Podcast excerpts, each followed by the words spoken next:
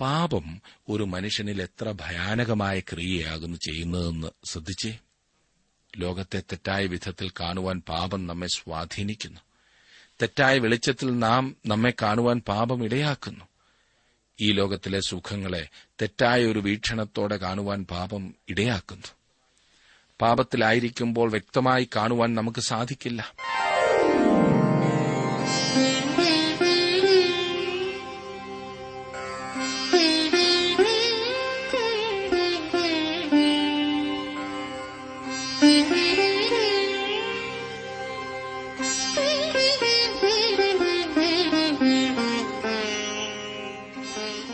W ആറിന്റെ വേദപഠന class ആരംഭിക്കുകയാണ്. ജീവസന്ദേശം.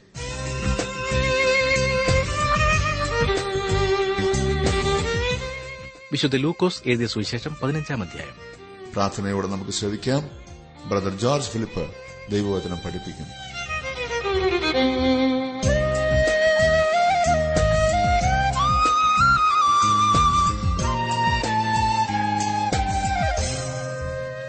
നമുക്കൊക്കെ ഉപമകൾ വളരെ ഇഷ്ടമാണ്. ഉപമകളില്ലാതെ പ്രസംഗം ഒട്ടും രുചികരമായിരിക്കില്ല.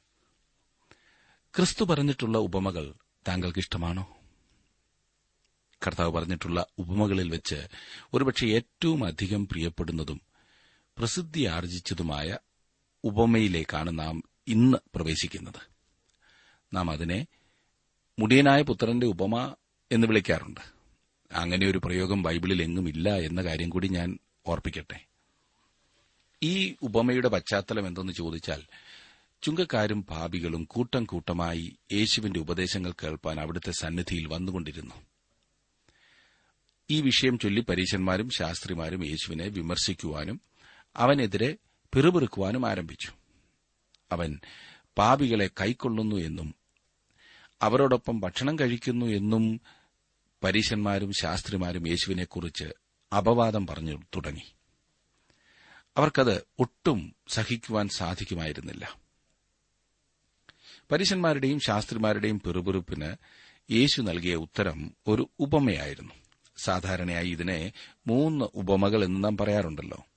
കാണാതെ പോയ ആടിന്റെ ഉപമ കാണാതെ പോയ ദ്രമ്മയുടെ ഉപമ കാണാതെ പോയ പുത്രന്റെ ഉപമ. വാസ്തവത്തിൽ ഇത് ഒരു ഉപമയുടെ മൂന്ന് ഭാഗങ്ങളാണ് എന്ന് ഞാനങ്ങ് പറയട്ടെ. ഒരു ഒറ്റ ഫ്രെയിമിൽ ചെയ്തിരിക്കുന്ന മൂന്ന് ചിത്രങ്ങൾ. മൂന്നും ഒരുമിച്ച് നിൽക്കേണ്ടതുണ്ട്. ലൂക്കോസിന്റെ സുവിശേഷം പതിനഞ്ചാം അധ്യായം നിങ്ങൾ എടുത്തിട്ടുണ്ടെങ്കിൽ ഞാൻ വായിക്കുന്ന ഭാഗം ഒന്ന് ശ്രദ്ധിച്ചാട്ടെ ആദ്യത്തെ രണ്ട് വാക്യങ്ങൾ. ചുങ്കക്കാരും പാപികളുമെല്ലാം അവന്റെ വചനം കേൾപ്പാൻ അവന്റെ അടുക്കൽ വന്നു. ഇവൻ പാപികളെ കൈക്കൊണ്ട് അവരോടുകൂടെ ഭക്ഷിക്കുന്നു എന്ന് പരീശന്മാരും ശാസ്ത്രിമാരും പറഞ്ഞു പെറുപെറുത്തു. എത്ര മനോഹരമായ ഒരു ചിന്തയാകുന്നു വാസ്തവത്തിൽ ഇവിടെ ലഭിക്കുന്നത്? മനുഷ്യർ നമ്മെ അംഗീകരിക്കില്ല കേട്ടോ. നാം ഒരു ചെറിയ തെറ്റെങ്കിലും ചെയ്താൽ മനുഷ്യർ നമ്മെ പുച്ഛിച്ച് തള്ളും മോശക്കാരനെന്ന് മുദ്രയടിക്കും.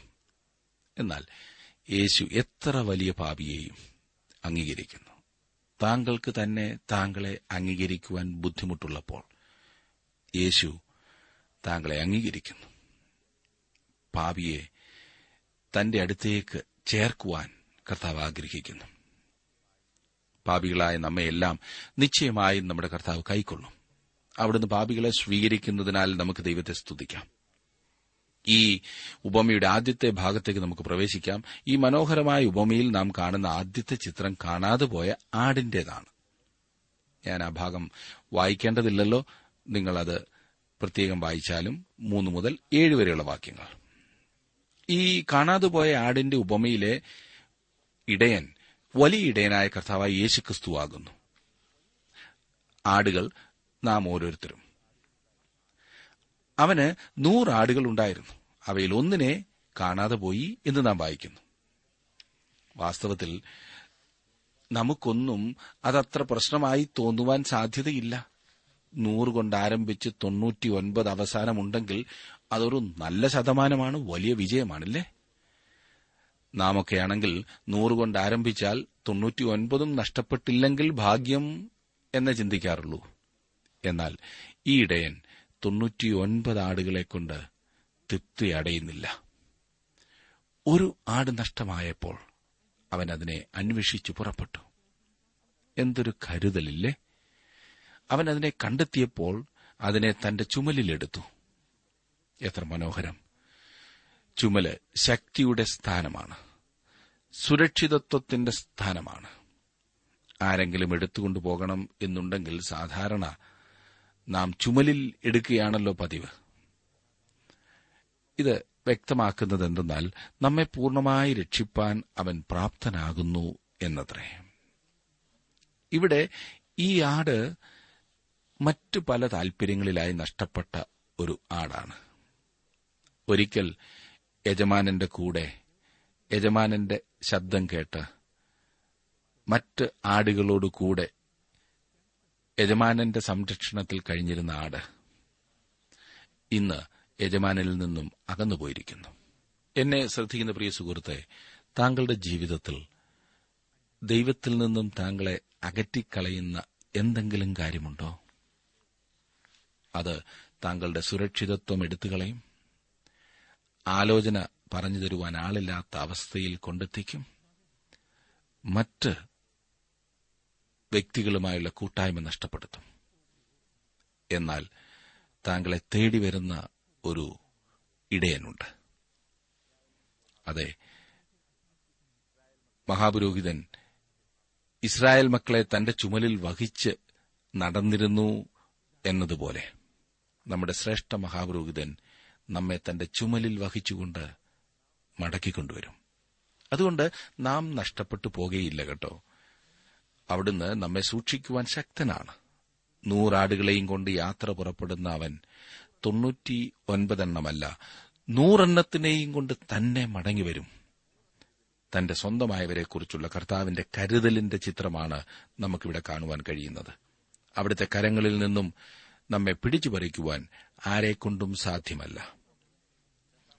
ഈ ഉപമയിലെ രണ്ടാമത്തെ ചിത്രം കാണാതെ പോയ ഒരു ദ്രഹ്മയുടേതാണ് എട്ട് മുതൽ പത്ത് വരെയുള്ള വാക്യങ്ങളിൽ അത് നാം വായിക്കുന്നു. ഇവിടെ ഒരു സ്ത്രീ തന്റെ കയ്യിലുണ്ടായിരുന്ന ദ്രമ്മ നഷ്ടമായവളായി കാണാതെ പോയവളായി കാണപ്പെടുന്നു. ഈ സ്ത്രീ ചിത്രീകരിക്കുന്നത് പരിശുദ്ധാത്മാവിനെയാണ്. അവന്റെ ശുശ്രൂഷയാണല്ലോ. മണവാളനുള്ള എല്ലാവരും തന്നെ കല്യാണ സദ്യയ്ക്ക് സന്നിഹിതരായിട്ടുണ്ടെന്ന് ഉറപ്പുവരുത്തുക. ഓരോ ദ്രമ്മയും അതിന്റേതായ സ്ഥാനത്തുണ്ടായിരിക്കണം. അത് എന്തിനു വേണ്ടി ഉണ്ടാക്കപ്പെട്ടിരിക്കുന്നുവോ അതേ ഉദ്ദേശത്തിൽ അത് പ്രയോജനപ്പെടണം. ഞാൻ മുൻപ് പല പ്രാവശ്യം സൂചിപ്പിച്ചല്ലോ ഡോക്ടർ ലൂക്കോസ് ഒരു മെഡിക്കൽ ഡോക്ടറും ശാസ്ത്രജ്ഞനുമായിരുന്നതുപോലെ തന്നെ ഒരു ചിത്രകാരൻ കൂടിയായിരുന്നു. ക്രിസ്തു പറഞ്ഞ മഹത്വകരമായ ഉപമകളിൽ പലതും ലൂക്കോസ് മാത്രമേ തന്റെ സുവിശേഷത്തിൽ രേഖപ്പെടുത്തിയിട്ടുള്ളൂ. ഇനിയും പതിനൊന്നാം വാക്യത്തിലേക്ക് വരുന്നു. പിന്നെയും അവൻ പറഞ്ഞത് ഒരു മനുഷ്യന് രണ്ട് പുത്രന്മാരുണ്ടായിരുന്നു. എത്ര പെട്ടെന്നാണ് ഒരു ഭവനത്തിന്റെ ചിത്രം കർത്താവ് വരയ്ക്കുന്നത്. ഇവിടെ അതിമനോഹരമായ ഒരു ഭവനമാണ് എനിക്ക് കാണുവാൻ കഴിയുന്നത്. അത് അങ്ങനെ വേണമല്ലോ. കാരണം പിതാവിന്റെ സ്വർഗീയ പിതാവിന്റെ ഭവനത്തെയാണല്ലോ ഇത് ചിത്രീകരിക്കുന്നത്. അത് തീർച്ചയായും അതിമഹത്തായ ഭവനമാണ്. ഒരു ഭവനത്തിൽ അനുഭവിക്കാവുന്ന സകലവിധ സന്തോഷങ്ങളും സുഖ സൌകര്യങ്ങളും സ്നേഹവും നിറഞ്ഞു നിന്ന ഭവനാന്തരീക്ഷം. ആ ഭവനത്തിൽ ഒരു മനുഷ്യനുണ്ടായിരുന്നു. അത് പിതാവായ ദൈവത്തെക്കുറിച്ചാണ് പറയുന്നത്. ആ പിതാവിന് രണ്ട് പുത്രന്മാർ ഉണ്ടായിരുന്നു. രണ്ടിലധികം പുത്രന്മാർ അവനുണ്ടായിരുന്നു. എന്നാൽ ഇവിടെ ഇവർ പ്രതിനിധീകരിക്കുകയാണല്ലോ. ഇവരിൽ ഒരാളെ മൂത്തവൻ എന്നും മറ്റേയാളെ ഇളയവൻ എന്നും വിളിക്കുന്നു. ഇവിടെ ഇതാ മനോഹരമായ ഒരു ഭവനാന്തരീക്ഷം. ആ ഭവനത്തിന്റെ മുൻപിൽ നിൽക്കുന്ന പിതാവും രണ്ട് പുത്രന്മാരും. തുടർന്ന് നമ്മുടെ കർത്താവ് ഈ ചിത്രത്തിൽ കുറച്ചുകൂടി കാര്യങ്ങൾ നമുക്കായി ചേർക്കുന്നു. പന്ത്രണ്ടും പതിമൂന്നും വാക്യങ്ങളിലേക്ക് വരുമ്പോൾ അവിടെ നാം കാണുന്നത് അവരിൽ ഇളയവൻ അപ്പനോട് അപ്പ വസ്തുവിൽ എനിക്ക് വരേണ്ടുന്ന പങ്ക് തരണമേ എന്ന് പറഞ്ഞു. അവൻ അവർക്ക് മുതൽ പകുത്തു കൊടുത്തു. ഏറെ നാൾ കഴിയും മുമ്പ് ഇളയ മകൻ സകലവും സ്വരൂപിച്ചു. ദൂരദേശത്തേക്ക് യാത്രയായി. അവിടെ ദുർനടപ്പുകാരനായി ജീവിച്ചു. വസ്തു നാനാവിധമാക്കി കളഞ്ഞു. ഈ അനുഗ്രഹീത ഭവനത്തിൽ അതെ ഒരു മനുഷ്യഹൃദയം വാഞ്ചിക്കുന്നതായ ലോകത്തിലെ സകലതും കൊണ്ട് പൂർണമാക്കപ്പെട്ട ഭവനത്തിൽ ഈ ഇളയ കുട്ടി ഒരു വിചിത്രമായ കാര്യം ചെയ്യുന്നു. ആ ഭവനത്തിൽ സ്നേഹവും സന്തോഷവും കൂട്ടായ്മയും സൗകര്യങ്ങളും എല്ലാം ഉണ്ടായിരുന്നു. എന്നിട്ടും ഈ ഇളയ മകൻ പറയുന്നത് ശ്രദ്ധിച്ചോ? ഇവിടുത്തെ ഈ ശിക്ഷണത്തിൽ കഴിയുന്നത് എനിക്ക് മതി മതിയായി. എന്തൊരു പിടിച്ചുകെട്ടാടാ. എനിക്കതൊന്നും ഇഷ്ടമില്ല. ഇവിടെ ഇനിയും താമസിക്കുവാൻ എനിക്ക് താൽപര്യമില്ല. എനിക്കല്പം സ്വാതന്ത്ര്യമൊക്കെ വേണം. ആകെ ഒരായുസാണുള്ളത്. എനിക്കതൊന്ന് ആസ്വദിക്കണം. എന്റെ ചിറകൊന്ന് വിടർത്തി ഞാനൊന്ന് പറക്കട്ടെ. ഞാൻ മേച്ചിൽ സ്ഥലങ്ങൾ അന്വേഷിച്ചുകൊണ്ടിരിക്കുകയായിരുന്നു ഏതായാലും അക്കരെ കൂടുതൽ പച്ചയായി എനിക്ക് തോന്നുന്നു. ഞാൻ അങ്ങോട്ട് തന്നെ പോകുകയാണ്. നമുക്കെല്ലാം അങ്ങനെയാണല്ലോ. മറ്റേ കണ്ടത്തിലെ പുല്ല് കൂടുതൽ പച്ചയായി നമുക്കെല്ലാം തോന്നാറുണ്ട്. അതിന്റെ കാരണം എന്താണെന്ന് എനിക്കറിഞ്ഞുകൂടാ. വീട്ടിൽ നിന്നും അവൻ വെളിയിലേക്ക് നോക്കി വിളിച്ചു പറഞ്ഞു. എന്നെ സ്വയമായി ജീവിക്കുവാൻ ഒന്ന് അനുവദിച്ചിരുന്നെങ്കിൽ അതെത്ര മനോഹരമായിരുന്നിരിക്കും. ഭവനത്തിൽ താമസിക്കുവാൻ അവൻ ഇഷ്ടമില്ല. അവന്റെ പിതാവുമായി അവൻ തെറ്റിപ്പിരിയുകയും അവിടുത്തെ കൂട്ടായ്മ നഷ്ടപ്പെടുത്തുകയും ചെയ്തു. അങ്ങനെ ആ പിതാവ് ഇളയ മകന് ചെല്ലേണ്ടുന്ന വീതം അവന് കൊടുത്തു. അങ്ങനെ ആ മകൻ തന്റെ പോക്കറ്റ് നിറയെ പണവുമായി സ്വന്തം വീട് വിട്ടിറങ്ങി. ഒരു കാര്യം ഓർക്കണം അവന് ലഭിച്ചതൊക്കെയും അവന്റെ പിതാവ് അവന് നൽകിയതായിരുന്നു. അല്ലാതെ അവൻ പാടുപെട്ട് ഉണ്ടാക്കിയതല്ലായിരുന്നു. അവൻ അതിനായി ഒട്ടും തന്നെ പ്രയത്നിച്ചിട്ടില്ലായിരുന്നു. അത് അവന്റെ കഴിവുകൊണ്ടോ ബുദ്ധി സാമർഥ്യം കൊണ്ടോ കഠിന പ്രയത്നം കൊണ്ടോ അവന് ലഭിച്ചതല്ല. അവന് ഔദാര്യ മനസ്കനായ ഒരു പിതാവ് ഉണ്ടായിരുന്നതിനാലാണ് ഇപ്പോൾ ഈ പണം അവന്റെ പോക്കറ്റിൽ കിടക്കുന്നത്. അങ്ങനെ ആ മകൻ ദൂരദേശത്തേക്ക് യാത്ര പുറപ്പെട്ടു. ഇവിടെ ഇനിയും രംഗം മാറും ഇവിടെ വേറൊരു ചിത്രം അതായത് ദൂരദേശത്തെ ചിത്രമാകുന്നു നമുക്ക് കാണുവാൻ കഴിയുന്നത്. ആ ചിത്രം താങ്കൾക്ക് തോന്നുന്ന വിധത്തിൽ വരയ്ക്കാവുന്നതാണ്. ഇരുണ്ട വർണത്തിൽ താങ്കൾക്കത് വരയ്ക്കാവുന്നതാണ്. അനേകരും അങ്ങനെ ഇരുണ്ടതായിട്ടാണ് അത് വരച്ചു കണ്ടിട്ടുള്ളത്. ദൂരദേശത്തെ ഭയാനകമായ ഒരു രംഗമായി ചിത്രീകരിച്ചാൽ അത് അതിശോക്തിപരമാകും എന്ന് ഞാൻ കരുതുന്നില്ല. ജീവിതം ശരിക്കും ആഘോഷിക്കുക എന്ന് ലോകം പറയുന്നത് വാസ്തവത്തിൽ എന്താകുന്നു എന്ന് ഈ പയ്യൻ കണ്ടുപിടിക്കുവാൻ തുടങ്ങി. നിശാ ക്ലബ്ബുകൾ തോറും അവൻ കയറിയിറങ്ങി. നഗരത്തിലെ ചുവന്ന തെരുവും അധോലോകവുമെല്ലാം അവന് സുപരിചിതമായി. പണമുണ്ടല്ലോ. അതുകൊണ്ട് എവിടെ വേണമെങ്കിലും അംഗത്വം കിട്ടും. സാധാരണ അങ്ങനെയാണല്ലോ. നമുക്ക് പണവും സൗകര്യവും ഉള്ളപ്പോൾ എല്ലാ കാര്യങ്ങൾക്കും കൂട്ടുകാരുണ്ടല്ലോ. അവരെയാണ് നല്ലകാല കൂട്ടുകാരെന്ന് വിളിക്കുന്നത്. ഈ കൂട്ടർ എല്ലാ സമൂഹങ്ങളിലും കാണപ്പെടാറുണ്ട്. കുറെ കാലത്തേക്ക് അവൻ അങ്ങനെയുള്ള കൂട്ടുകാരെയും കൊണ്ട് സുഖലോലുപമായ ജീവിതം ആസ്വദിച്ചുകൊണ്ട് മുൻപോട്ടു പോയി. ദൂരദേശത്ത് കുറച്ചുകാലം പാപത്തിന്റെ എല്ലാ ആനന്ദവും അവൻ അനുഭവിച്ചു. സുഹൃത്തെ താങ്കൾക്ക് താങ്കളുടെ തന്നെ ചിത്രം ഇവിടെ വരയ്ക്കാവുന്നതാണ്. ഈ മകൻ എന്തൊക്കെയാണ് പ്രവർത്തിച്ചതെന്ന് നമ്മുടെ കർത്താവ് ഇവിടെ വിശദീകരിച്ചിട്ടില്ല. എന്നാൽ അവൻ ചെയ്ത പല കാര്യങ്ങളും നമുക്ക് ഊഹിക്കാവുന്നതേ ഉള്ളൂ. എന്നാൽ അവന്റെ പണസഞ്ചിയിൽ ഒന്നും മിച്ചമില്ലാത്ത ഒരു ദിവസം വന്നു ചേർന്നു. അവൻ തന്റെ പോക്കറ്റിൽ കൈയിട്ടു. അതിൽ ഒന്നും തന്നെ ഇല്ലായിരുന്നു. പണമെല്ലാം തീർന്നു. പതിനാലാം വാക്യത്തിൽ എല്ലാം ചെലവഴിച്ച ശേഷം ആ ദേശത്ത് കഠിന ക്ഷാമമുണ്ടായിട്ട് അവന് മുട്ടുവന്നു തുടങ്ങി. സാമ്പത്തികമായി അവൻ അധപ്പതനത്തിൽ എത്തിച്ചേർന്നു എന്ന് മാത്രമല്ല ആ ദേശവും ഭയങ്കരമായ പ്രശ്നത്തെ അഭിമുഖീകരിക്കുവാൻ തുടങ്ങി. ഒരു സമയത്ത് പച്ചയായതെന്ന് അവൻ ചിന്തിച്ച ആ ദേശം ഇപ്പോൾ വരണ്ടതായി അവൻ അനുഭവപ്പെടുന്നു. അക്കരെ പച്ച കണ്ട് ഓടുന്ന എല്ലാവരുടെയും അനുഭവം ഇതാണ്. പരാജയം. ഇപ്പോൾ ഈ ദേശത്തൊരു വലിയ ക്ഷാമം ഈ പയ്യൻ അറിയില്ല എന്തു ചെയ്യണമെന്ന്. സത്യം പറഞ്ഞാൽ അവന് വീട്ടിൽ പോകുവാൻ ഭയമാണ്. അവൻ പേടിക്കേണ്ട ഒരു കാര്യവുമില്ല എന്നാൽ അവൻ വീട്ടിൽ പോകുവാൻ ഭയക്കുന്നു. ഇപ്പോൾ അവൻ ആകെ കറങ്ങിയിരിക്കുകയാണ് ആകെ നിരാശൻ.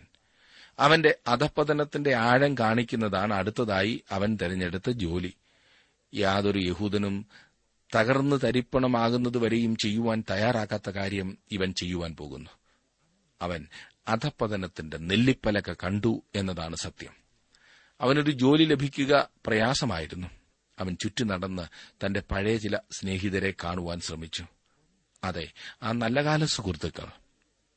അവരിൽ ഒരാളെ കണ്ടപ്പോൾ അവൻ പറഞ്ഞു ബാബു പണ്ടൊക്കെ ഞാൻ ക്രമീകരിച്ചിരുന്ന പാർട്ടികളിൽ നീ വന്നിരുന്നത് ഓർക്കുന്നോ? അന്നത്തെ വിരുന്നുകൾക്കും മദ്യത്തിനുമൊക്കെ ഞാൻ തന്നെയല്ലേ പണം കൊടുത്തത്? അന്നൊരിക്കൽ ആ നർത്തകിയെ കൊണ്ടുവന്ന് പ്രോഗ്രാം നടത്തിയപ്പോൾ എന്ത് രസമായിരുന്നില്ലേ ബാബു? അതും എന്റെ ചെലവ് തന്നെ ആയിരുന്നു എന്ന് ഓർക്കുന്നില്ലേ? ബാബു ഞാൻ ഇന്നൊരു വല്ലാത്ത സ്ഥിതിയിലാണ്. നിനക്കെന്നെ ഒന്ന് സഹായിക്കുവാൻ കഴിയും. നിന്റെ ആ ഫാക്ടറിയിൽ ഒരു ജോലി തരപ്പെടുത്തി തരിക. അത് സാധ്യമല്ലെങ്കിൽ നീ ഒന്ന് ശുപാർശ ചെയ്താൽ അടുത്ത കമ്പനിയിൽ ഞാൻ ചേർന്നുകൊള്ളാം അപ്പോൾ ഈ നല്ലകാല സുഹൃത്ത് പറയുന്നു അതൊക്കെ പറഞ്ഞാൽ കാര്യം നടക്കുമോ? ഇന്നൊരു ജോലി എന്നൊക്കെ ചിന്തിച്ചാൽ പ്രയാസമുള്ള കാര്യമാണ്. അതുകൊണ്ട് സാധ്യമല്ല. ഇവൻ അധപ്പതനത്തിന്റെ നെല്ലിപ്പലക കണ്ടിരിക്കുകയാണ്. ഇനിയും ഞാൻ നടത്തുവാൻ പോകുന്ന ചില പ്രസ്താവനകളോട് ബഹുഭൂരിപക്ഷം ആളുകളും യോജിച്ചെന്ന് വരില്ല യോജിക്കാത്തതിന് കാരണമുണ്ട് നമുക്കറിവായ കാലം മുതൽ നാം കേൾക്കുന്നതും ധരിച്ചു വച്ചിരിക്കുന്നതുമായതിൽ നിന്നും വ്യത്യസ്തമായി കേൾക്കുന്ന എന്തിനോടും നാം എതിർപ്പ് പ്രകടിപ്പിക്കാറുണ്ടല്ലോ. ഏതായാലും ശരി ഏതാകുന്നു എന്ന് പരിശോധിക്കുന്നതിൽ തെറ്റൊന്നുമില്ലല്ലോ. ഇതിനു മുൻപ് ചില ഭാഗങ്ങളിൽ ഈ ഉപമ ഞാനൊരു ഉദാഹരണമായി പറഞ്ഞിട്ടുള്ളപ്പോൾ എന്നോട് വളരെ വൈരാഗ്യത്തിൽ എഴുതിയ അനേകരുണ്ട്. നിങ്ങൾ മനസ്സിലാക്കിയതുപോലെയാണ് ഞാനും കേട്ടിരുന്നത്. അതായത് ഈ മുടിയൻ പുത്രൻ ഒരു പാപിയെ പ്രതിനിധീകരിക്കുന്നുവെന്നും ദൂരദേശത്ത് വെച്ച് അവൻ രക്ഷപ്പെട്ട് പിതാവിന്റെ ഭവനത്തിലേക്ക് വന്നു എന്നുമത്രേ. എന്നാൽ ഞാൻ വിനീതമായി പറയട്ടെ ഇവിടെ നമുക്ക് നൽകിയിരിക്കുന്ന ചിത്രം അതല്ല. രക്ഷ അനുഭവമാക്കുന്ന ഒരു പാപിയുടെ ചിത്രമല്ല എന്ന് ചുരുക്കം. ഞാൻ വളരെ സൂക്ഷിച്ചു തന്നെ താങ്കളോട് പറയാം ഈ യുവാവ് തന്റെ പിതാവിനോടുകൂടെ ഭവനത്തിൽ പാർക്കുമ്പോൾ പിതാവുമായി കൂട്ടായ്മയിലായിരുന്നപ്പോൾ അവൻ മകനായിരുന്നു. ഇല്ലേ? അതിന് യാതൊരു തർക്കവുമില്ല. അന്നവൻ മകനല്ലായിരുന്നോ? ഈ യുവാവ് ദൂരദേശത്ത് പോയി തന്റെ പണം വാരിയെറിഞ്ഞ് ദൂർത്തടിച്ച് ജീവിക്കുമ്പോഴും അവൻ മകൻ തന്നെയായിരുന്നു. അതിനെ ആരും ചോദ്യം ചെയ്യുന്നില്ല. ഇവനാകെ തകർന്നവനായി. ഒരു ഗത്യന്തരവുമില്ലാതെ പന്നികളെ മേയ്ക്കുവാൻ പോയിരുന്ന അവസരത്തിൽ അവൻ ഒരു പന്നിയായിരുന്നില്ല. മകൻ തന്നെയായിരുന്നു. ഒരുപക്ഷെ ദൂരെ നിന്ന് നോക്കുമ്പോൾ തമ്മിൽ വേർതിരിക്കുവാൻ ബുദ്ധിമുട്ടുണ്ടായേക്കാം. പക്ഷേ അവൻ മകനായിരുന്നു മനുഷ്യനായിരുന്നു. ഈ യുവാവ് മകനായിരുന്നോ ഇല്ലയോ എന്ന വിഷയത്തിൽ ഒരു സംശയവും ആരും ഉന്നയിക്കാത്ത വിധത്തിലാണ് കർത്താവ് ഉപമ പറഞ്ഞിരിക്കുന്നത്. എല്ലായ്പ്പോഴും അവൻ അപ്പന്റെ മകൻ തന്നെയായിരുന്നു. ഞാൻ അങ്ങനെ പറയുമ്പോൾ ചിലരുടെ വാദം അങ്ങനെ പറയുകയാണെങ്കിൽ പിന്നെ ഇത് സുവിശേഷമല്ല. ഒരു പാപി രക്ഷിക്കപ്പെടുന്നതിനെക്കുറിച്ചല്ല ഇവിടെ കർത്താവ് പ്രതിപാദിക്കുന്നത്. എന്നാൽ ഇത് സുവിശേഷവും കൂടിയാണ്. അതിലൊട്ടും തന്നെ സംശയമില്ല. ഈ ഉപമയിൽ പ്രധാനമായി ചൂണ്ടിക്കാണിക്കുവാൻ കർത്താവ് ആഗ്രഹിക്കുന്നത് എന്താണെന്ന് നമുക്ക് മനസ്സിലാക്കാൻ ശ്രമിക്കാം.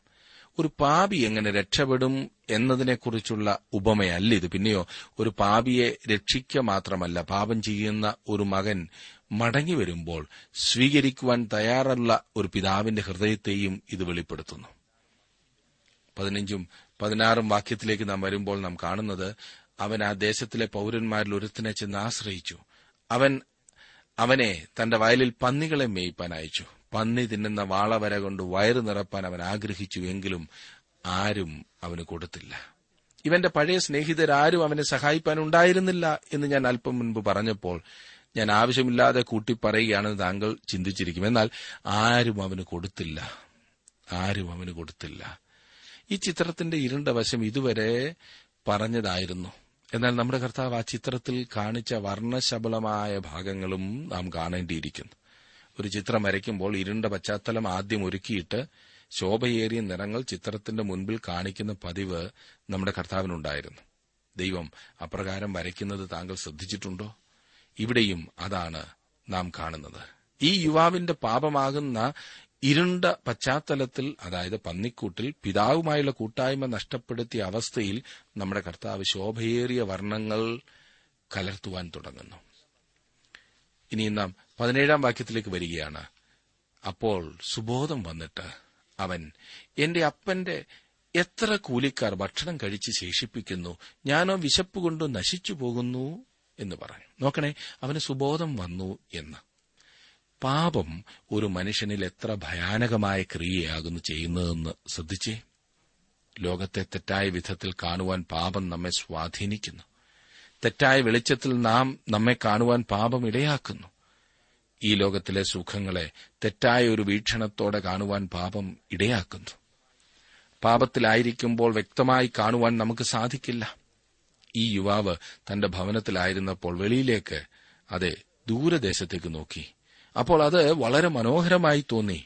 മേച്ചൽപ്പുറം വളരെ പച്ച പിടിച്ചിരുന്നു. അവിടുത്തെ കോലാഹലങ്ങൾ എന്തൊരു രസമായിരുന്നെന്നോ. എന്നാൽ ഇപ്പോൾ അവന് സുബോധം വന്നു. സുബോധം വന്നപ്പോൾ ആദ്യം അവൻ ചെയ്തത് എന്താണെന്ന് ശ്രദ്ധിച്ചേ. അല്പം യുക്തിപരമായി അവൻ ചിന്തിക്കുവാൻ ആരംഭിച്ചു. അവൻ തന്റെ ബുദ്ധി ഒന്ന് ഉപയോഗിക്കുവാൻ തുടങ്ങി. അവൻ പറയുന്നു ഞാൻ എന്റെ അപ്പന്റെ മകനാണ്. ഇവിടെ ഇതാ ഞാൻ ദൂരദേശത്തിരിക്കുന്നു. ഞാൻ പന്നിക്കൂട്ടിൽ പന്നികളോടൊപ്പം ഒരു പന്നിയെപ്പോലെ ജീവിക്കുകയാണ്. എന്നാൽ എന്റെ പിതാവിന്റെ വീട്ടിലാകട്ടെ വേലക്കാർ എന്നേക്കാൾ നല്ല സ്ഥിതിയിൽ കഴിയുന്നു. ഞാൻ അവന്റെ മകനാണ് പോലും. അങ്ങനെ അവൻ ചിന്തിക്കുവാൻ തുടങ്ങിയപ്പോൾ അവന് കാര്യങ്ങൾ മനസ്സിലായി തുടങ്ങി. ഈ യുവാവ് ഇപ്പോൾ ഒരു ബുദ്ധിയുള്ളവനെ പോലെ സുബോധമുള്ളവനെ പോലെ പ്രവർത്തിക്കുവാൻ തുടങ്ങുന്നു. പിതാവിന്റെ വീട്ടിൽ നിന്നും അകലെയായിരിക്കുന്നവർ അതെ ദൈവത്തിൽ നിന്നും അകലെയായിരിക്കുന്നവർ സുബോധം ഇല്ലാതെ പ്രവർത്തിക്കുന്നു. പതിനെട്ടും പത്തൊൻപതും വാക്യങ്ങളിലേക്ക് വരുമ്പോൾ അതിമനോഹരവും വർണശബളവുമായ ഒരു ചിത്രം നമുക്ക് ലഭിക്കുന്നു. എല്ലാറ്റിലും ശോഭാപൂർണമായ ചിത്രം ഇതാകുന്നു. ഇതത്രേ ആ അനുഗ്രഹീത ഭവനത്തിന്റെ ചിത്രം. തീർച്ചയായും മനോഹരമായ ഭവനമാണത്. ഇത് പിതാവിന്റെ ഭവനമാണ്. യേശു കർത്താവ് പറഞ്ഞു എന്റെ പിതാവിന്റെ ഭവനത്തിൽ അനേകം വാസസ്ഥലങ്ങളുണ്ട്. അതാണ് ആ ഭവനം. ആ പശ്ചാത്തലത്തിൽ ഒരു വീട്. ആ വീടിന്റെ ജനാലയിൽ കൂടി വെളിയിലേക്ക് നോക്കിക്കൊണ്ടിരിക്കുന്ന ഒരു പിതാവിനെ എനിക്ക് കാണുവാൻ കഴിയുന്നു. തന്റെ മകൻ വീട് വിട്ടുപോയ ദിവസം മുതൽ ആ പിതാവ് ആ ജനാലയിൽ കൂടി വെളിയിലേക്ക് നോക്കിക്കൊണ്ടിരിക്കുകയാണ്. അദ്ദേഹം എന്തിനാണ് ജനാലയിൽ കൂടി വെളിയിലേക്ക് നോക്കിയിരിക്കുന്നതെന്നറിയാമോ?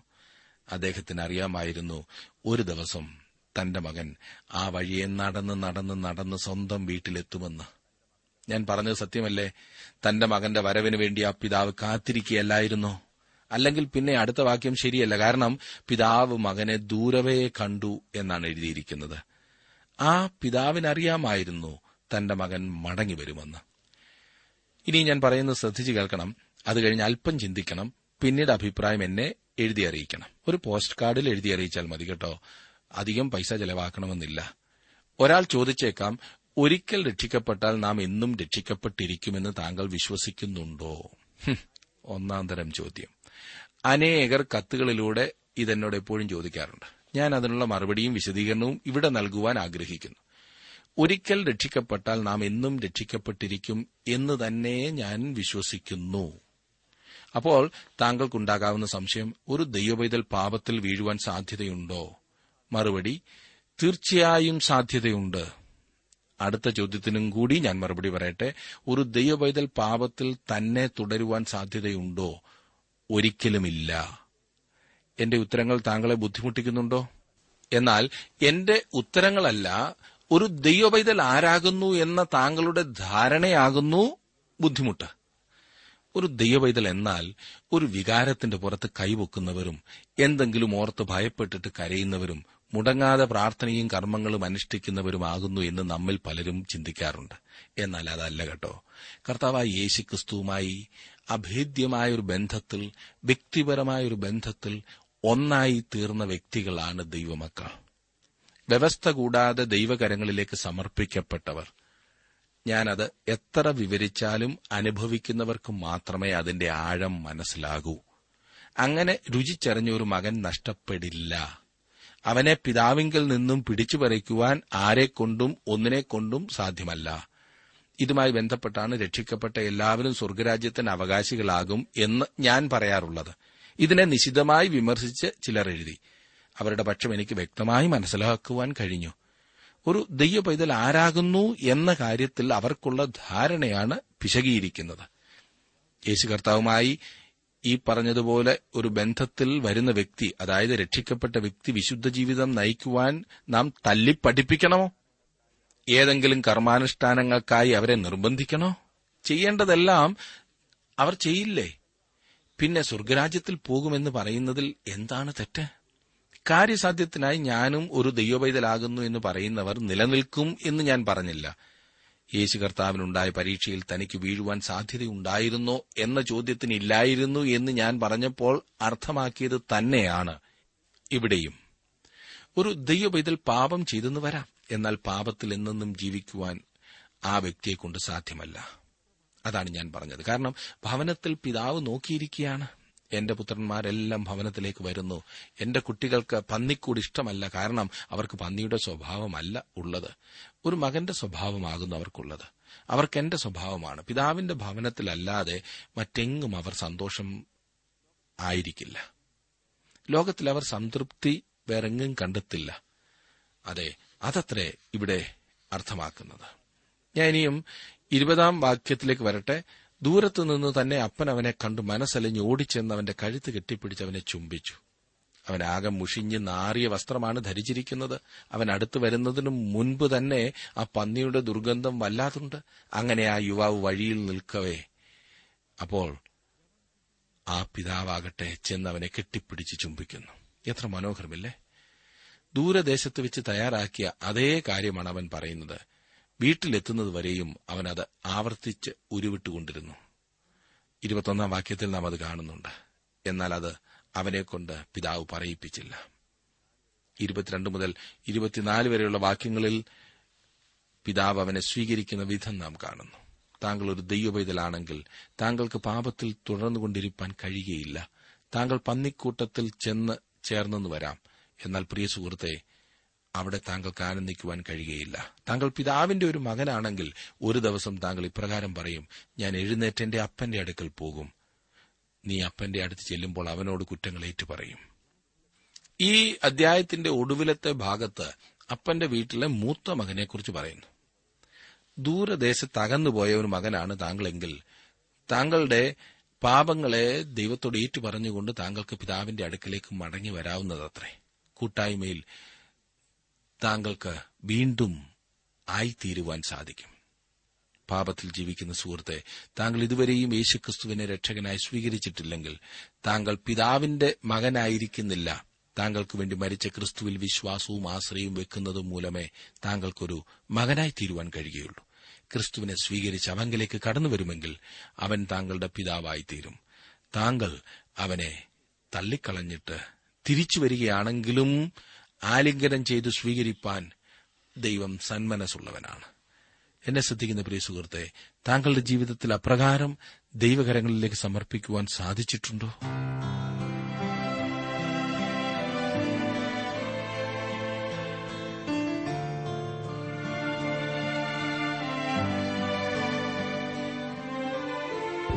ഇന്നത്തെ ജീവസന്ദേശ പഠന ക്ലാസ്സിലൂടെ ഞങ്ങളെ ശ്രദ്ധിച്ച എല്ലാ പ്രിയ ശ്രോതാക്കളോടുമുള്ള നന്ദിയെ അറിയിക്കട്ടെ. ദൈവവചനം കൃത്യമായി ക്രമമായി പഠിക്കുവാൻ ലഭിച്ചിരിക്കുന്ന ഈ അസുലഭ അവസരം പ്രയോജനപ്പെടുത്തുകയും സ്നേഹിതരെ അതിനായി ഉത്സാഹിപ്പിക്കുകയും ചെയ്യുക. അഭിപ്രായങ്ങളും നിർദ്ദേശങ്ങളും പ്രാർത്ഥനാ വിഷയങ്ങളും ഞങ്ങളെ അറിയിക്കുക. ഈ പുസ്തകത്തിന്റെ വിഷയവിഭജനം audio C D S D card എന്നിവ ആവശ്യമെങ്കിൽ ഞങ്ങളുമായി ബന്ധപ്പെടുക. ഞങ്ങളുടെ വിലാസം ജീവസന്ദേശം പോസ്റ്റ് ബോക്സ് നമ്പർ മൂന്ന് തിരുവല്ല അഞ്ച് Keralam. Phone zero four six nine two seven zero zero two eight four mobile nine four four seven seven six seven three seven eight ഞങ്ങളുടെ email address Malayalam T T V at radio eight eight two dot com വെബ്സൈറ്റിലും ഞങ്ങളുടെ programme ലഭിക്കുന്നതാണ്. ഞങ്ങളുടെ website W W W dot radio eight eight two dot com